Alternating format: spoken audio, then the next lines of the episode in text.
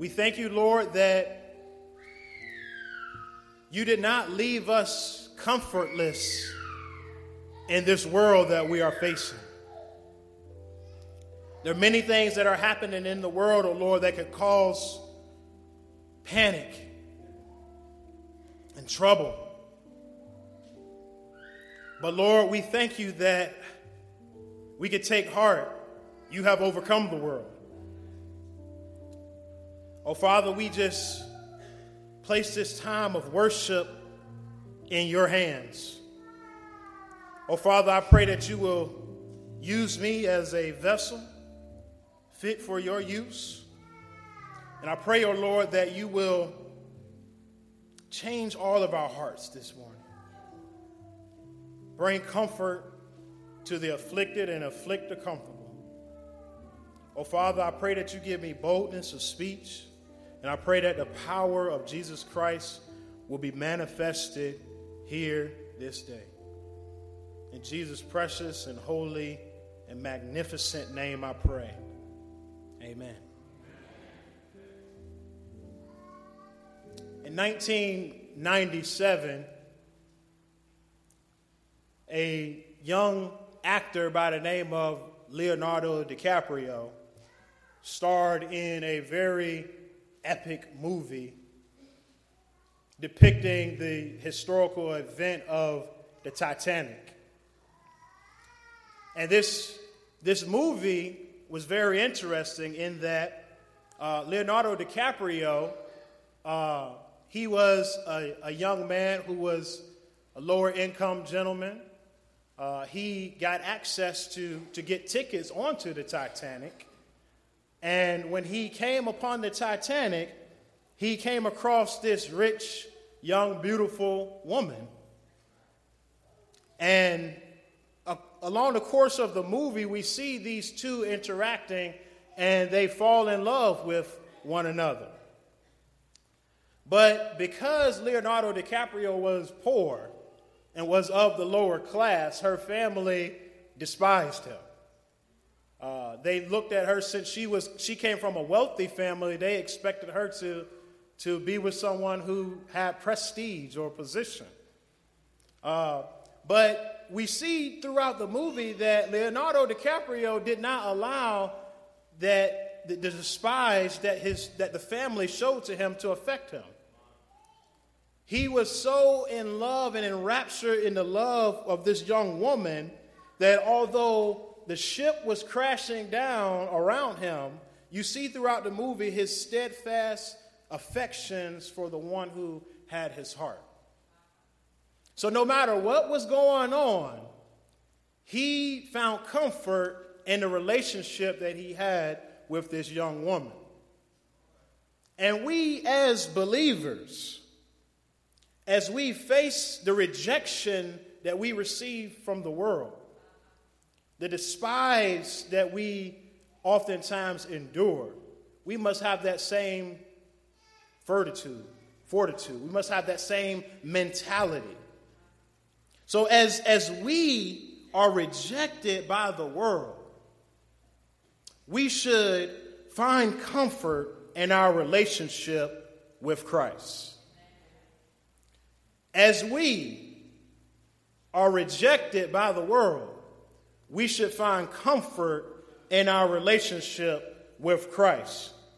In this particular text, Jesus is giving some of his final instructions.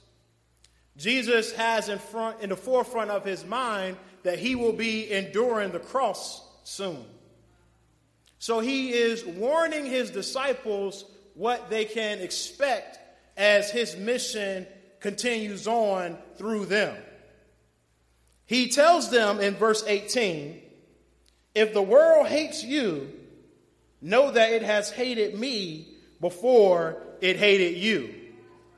So, so Jesus warns them that when they go into the world, going about the mission that he has given them, they will face opposition. They will face conflict. That he tells them in another place that I'm sending you as sheep in the midst of wolves. That you're not going on to friendly territory. you're going on to the territory of the enemy. And Jesus identifies what this resistance will come from, and he terms that the world. He terms that the world. The Bible oftentimes uses this word to mean many different things, but in this particular context, the word world means a system of values that are in opposition to God. A system of values that are in opposition to God. So you may ask the question, well, preacher, how do I know if I'm worldly? Well, I'm glad you asked. If you love reading what the world has to say more than what God has to say, you just might be worldly. If you resist the things of God, you just might be worldly.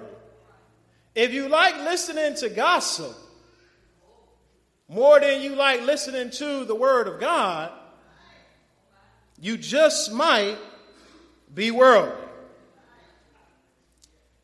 And this is what Jesus tells us that we must turn away from this world system, this, this, this resistance to God's will. Because if we do not do these things, we are in opposition with God. God tells us another place that whoever makes himself a friend of this world is an enemy of God. Jesus says, Love not the world, neither the things of the world. If any man loves the world, the love of the Father is not in him. So Christ warns us that when we are in the world, when we are in this system that is in opposition to God, we will face resistance. Therefore, when rejected for Christ, we should find comfort in the fact that we are elect. When we are rejected by the world, we should find comfort in the fact that we are elect. The world loves its own. If you look at verse 19, it says, If you were of the world, the world would love you as its own. So the, the Bible is, is, is trying to tell us that, that oftentimes we as human beings seek to be accepted. We seek to be in alignment with everyone. We seek to have no enemies and, and, and make sure we don't step on anyone's toes. But what the Bible tells us is that if we are in alignment with the world, we are not in alignment with God. That our views and our values must be distinct from the world. Because the only way that you can be accepted in the world is if your values line up with the world's values. And we are people of the Bible, people of the scripture, and therefore, just as the baptisms have just represented, we are saying that Jesus is our Lord and our Master. We are not of the world. So when the world says that abortion is okay, we say that God is the author of life. And therefore, he has the right to say who lives and who dies. When the world says that racism isn't all that important, we say that the Bible tells us that man was made in the image and the likeness of God. And therefore, all are equally valuable and all should be equally respected. When the world says you shouldn't worry about injustice, we warn and say that the Bible tells us that those who practice injustice are an abomination to the Lord. So we must keep this in mind that we have been elected out of the world. If you look at verse 19 once again, it says, If you were of the world, the world would love you as its own. But because you are not of the world, but I chose you out of the world, therefore the world hates you. Now, the Bible in many places tells us that the world is under the condemnation of God. Because the world accepts a value system that says no to God and yes to self. We see this all throughout our culture. When the Bible says one thing, our culture tells us that you should go with what you feel in the inside. That's a doctrine and a teaching of the world. And for that very reason, the Bible tells us that the world is under the condemnation of God. But Jesus tells us here that we have been chosen out of the world. If we've been chosen out of the world, that means we were once a part of the world. So before we get up on our high horse, before we think that we better than anybody else, we better recognize and realize where we came from. Because the same mess that the people that you like to talk down on, you used to be in that same mess yourself. So we must remember that God chose us out of the world, that we weren't special.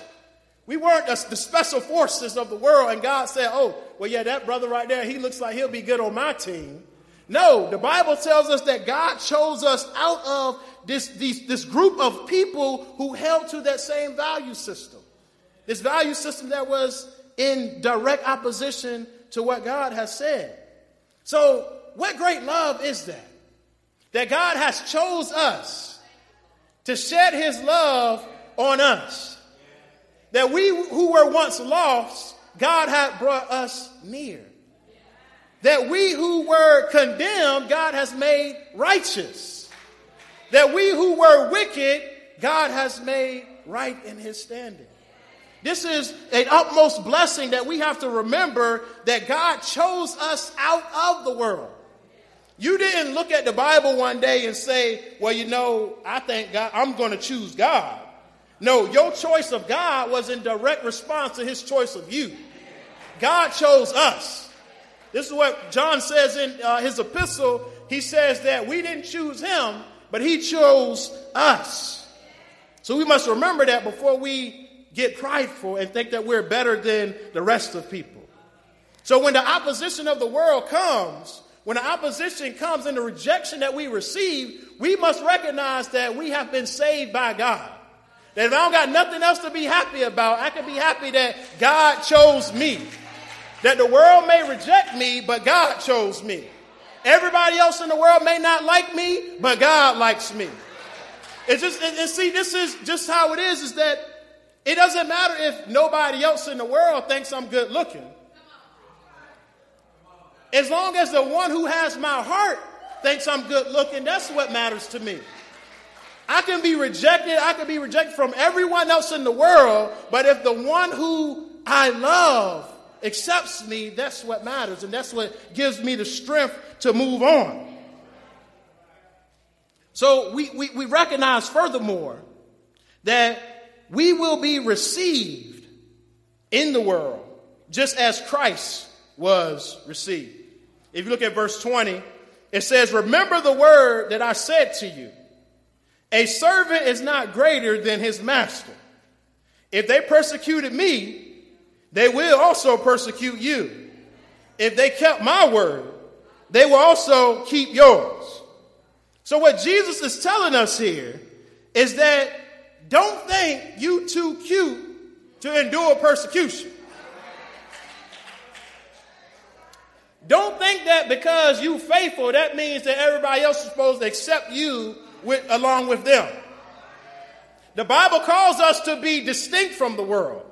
And since we are identified with Christ, then we take on the same rejection that he took on.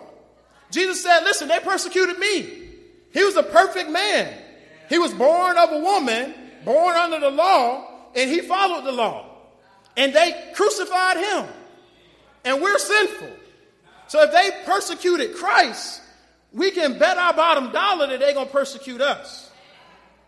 And those who God has called and who is doing a work in, they will receive our word.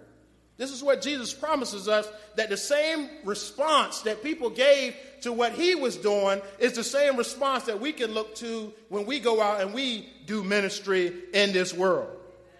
Furthermore, when rejected for Christ, we should find comfort in the fact that we know God. When we are rejected for Christ, we should find comfort in the fact that we know God. Heed this. How one views Christ reveals whether they know God. Look with me, if you will, in verse 21. It says, But all these things they will do to you on account of my name, because they do not know him who sent me.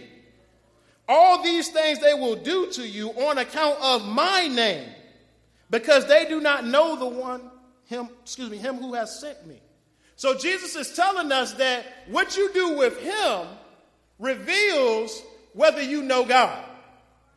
If you not, are not in alignment with Jesus Christ and him crucified, you do not know God. So I don't care how much God talk someone speaks of. I don't care how much they say they're a good person and the values that they have. If you're not in submission to Jesus Christ and Him alone, you do not know God. The Bible tells us there is salvation in no other name. There's no other name under heaven by which we must be saved. So resistance to Christ means we don't know God. If you skip down with me, if you will, in verse 23, it says, Whoever hates me hates my Father also. So, so Jesus is one with the Father. If we resist him, we're resisting the Father. We must, if, we are identified with him, we identify with the Father. Jesus is our mediator to, to God. He is the one by which connects us with the Father, in whom we would not stand a chance of having communion with if it wasn't for the shed blood of Jesus Christ. Jesus explains to us also that the more the revelation, the more the responsibility. If, if, if, you look at verse 22, it says, If I had not come and spoken to them, they would not have been guilty of sin. But now they have no excuse for their sin. Skip down to verse 24. If I had not done among them the works that no one else did, they would not be guilty of sin, but now they have seen and hated both me and my Father. So Jesus is telling us that because they had received a certain amount of revelation, they cannot claim ignorance. They cannot claim that they didn't know. And, and Jesus is telling them that because he had came and done these, these miracles and, and spoke his word to them, they could not deny the truthfulness of what he was saying. But people still resisted. And that shows that they do not know God. And many of us, we have grew up in the church. We've seen what God has done in the lives of our family members. We've seen what God has done to save us even when we didn't deserve it. But the question is do you know God? Do you know Him as the Alpha and the Omega? Do you know Him as the first and the last?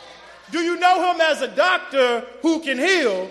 And do you know who, Him as a shelter who can shield? Do you know Him? That's the question. You can get all the religiosity that you want, but do you know Him? Do you know him for yourself? Do, is he the Lord of your life?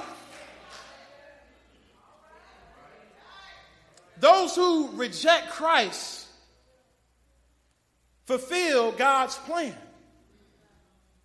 That, that we shouldn't be surprised. We shouldn't think that because we see we receive rejection that somehow those people are escaping God's plan. God knows what he's doing. God calls them whom he wills. And if you look at verse 25, it states, But the word that is written in their law must be fulfilled. They hated me without a cause. So we see that, that, that God had prophesied before the resistance that Jesus even received to come, he prophesied that it would come. And it says that their resistance was a part of the fulfillment of God's word. So we recognize that when we receive the, the, rejection that we receive isn't apart from God's will. It is a part of his will because it helps us and sanctifies us and makes us even more like Christ. Because Christ endured it, we will have to endure it too. And this helps us to recognize that we're no better than anyone else.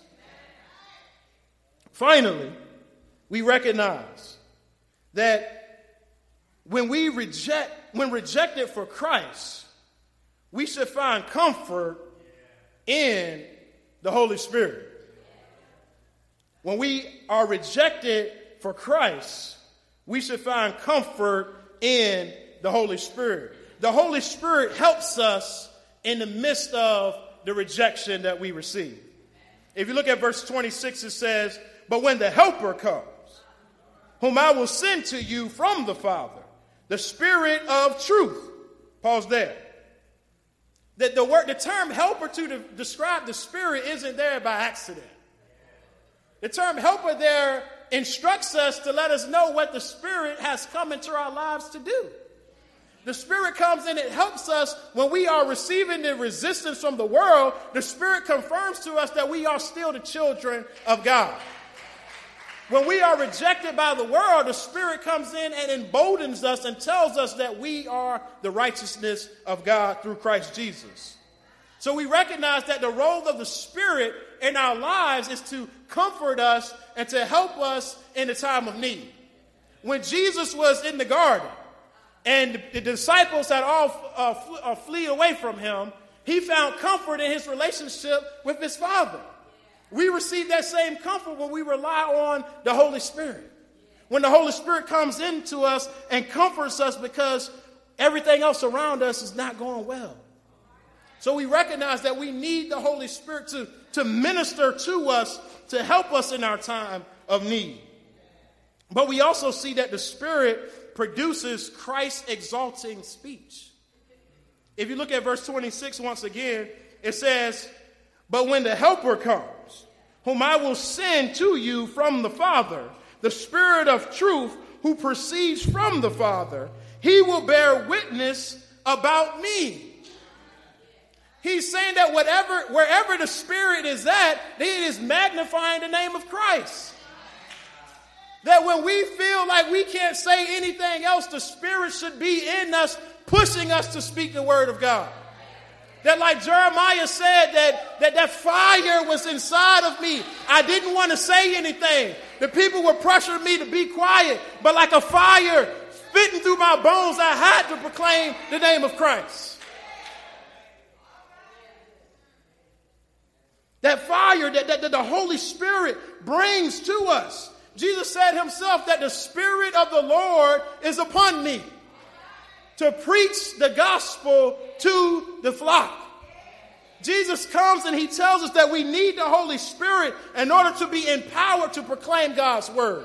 That when we feel like we are afraid, we will trust in him, our God whose word we praise. And God we trust. We will not be afraid. What can mortal man do to us?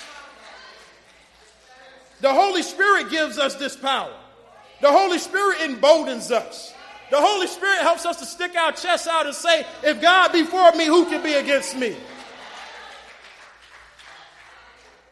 Because we're not ashamed of the gospel. We're not ashamed of what God has done. We're not ashamed of what He will do in our people's lives. This is why it should embolden us through the power of the Holy Spirit to speak God's truth. Because we know that it's only through the speaking of this gospel that people will be saved. We also see that we have been sent into the world to deliver this message.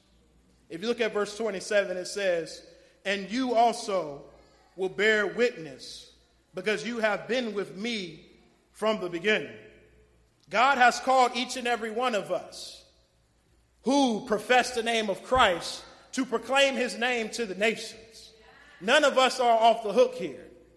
In, in, in Matthew chapter 28, it says that I'm coming to bring you all, I'm pushing you all into the world to proclaim the gospel to all nations, baptizing them in the name of the Father and the Son and of the Holy Spirit.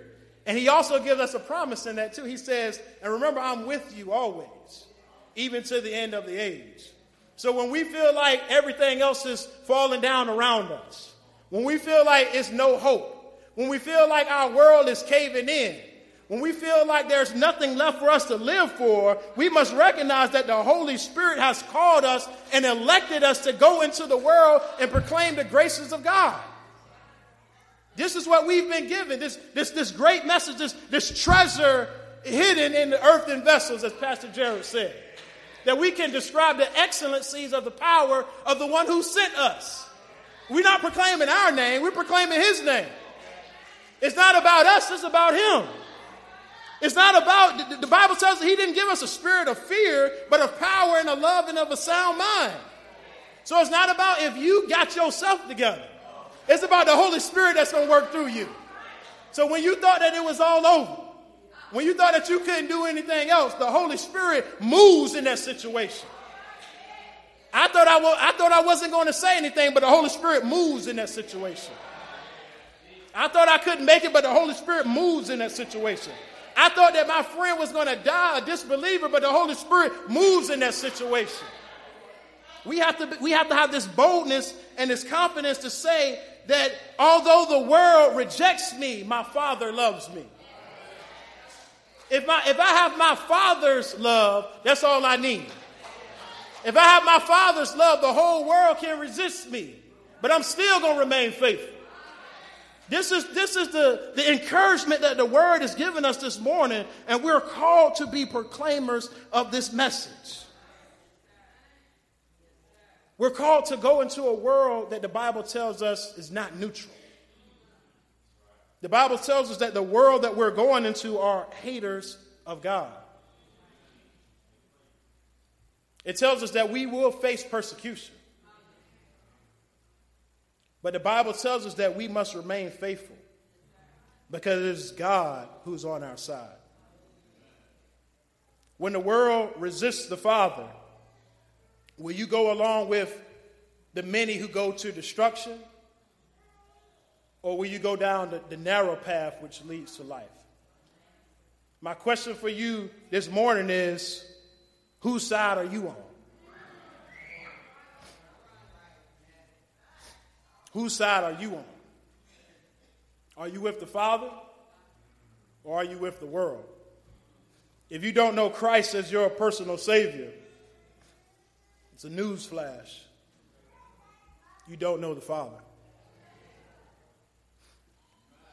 And this is what we are proclaiming to you all the repentance and the forgiveness of sins, known only through the blood of Jesus Christ, our Savior. But as we, as believers, go into this world, let us not lose heart. Let us recognize that the Father is with us. That although we have been resisted and rejected by the world, we can find comfort in our relationship with God. Let us pray.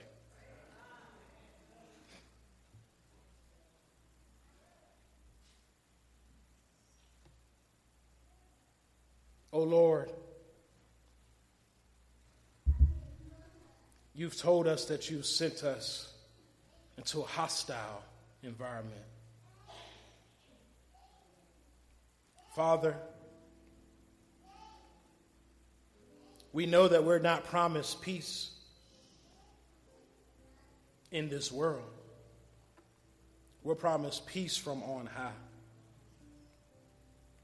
So, Father, as we live in this world as outcasts, as strangers, as foreigners,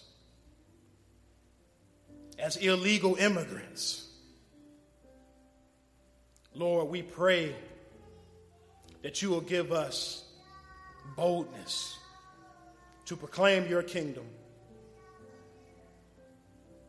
Even in the midst of persecution, we want to be faithful to your call. Be with us, O oh Lord. In Jesus' name I pray. Amen.